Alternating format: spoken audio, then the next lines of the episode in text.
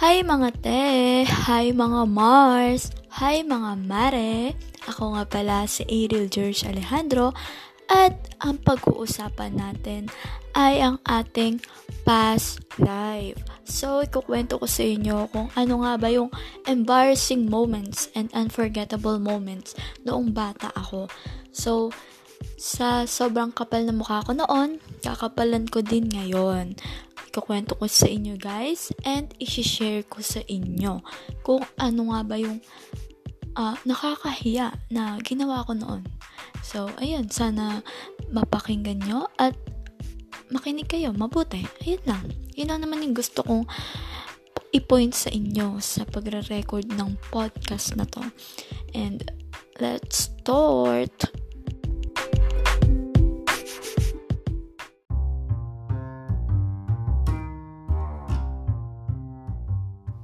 So, eto na nga, ikukwento ko na sa inyo kung ano nga ba yung embarrassing moments na nangyari noong bata ako. So, eto nga, tinutusan ako ipapalit yung 100 sa tindahan ng lola ko. So, di dali-dali akong kinuha yung 100 na hindi man lang nagtatanong kung ano nga ba yung gagawin dito. And, yung nasa isip ko noon, bakit papalitan yung isang daan? E ayos naman yung itsura niya, hindi naman siya bulok, hindi siya luma.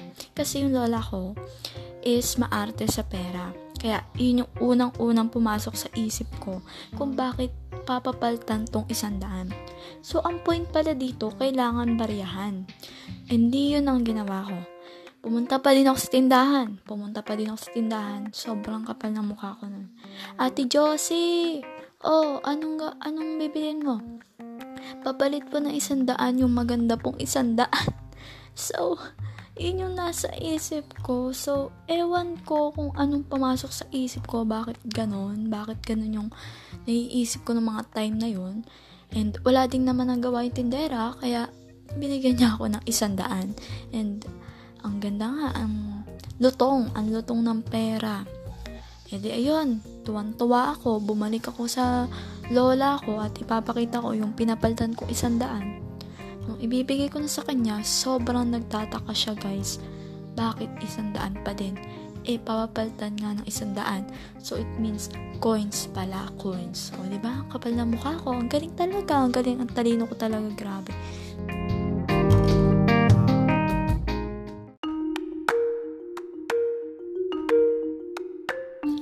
So, next ko i-chika sa inyo ay ang most unforgettable moments ko nung bata ko. And ang hinding-hindi ko makakalimutan is yung paglalaro ko sa labas with my friends, with my close friends, with my neighbors.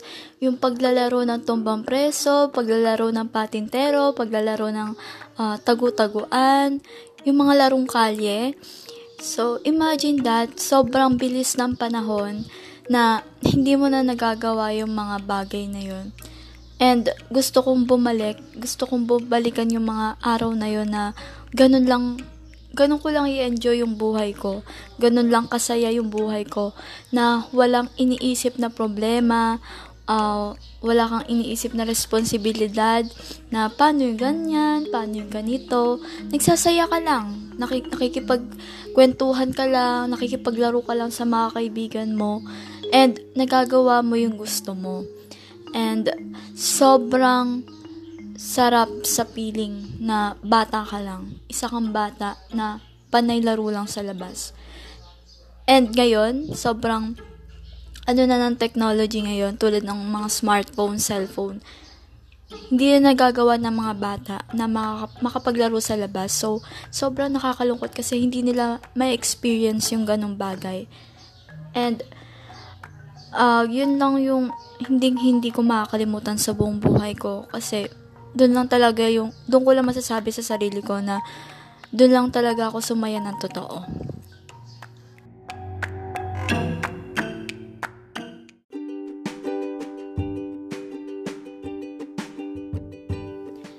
So, ayun guys, nakwento ko na sa inyo yung embarrassing and unforgettable moments ko noong bata ko.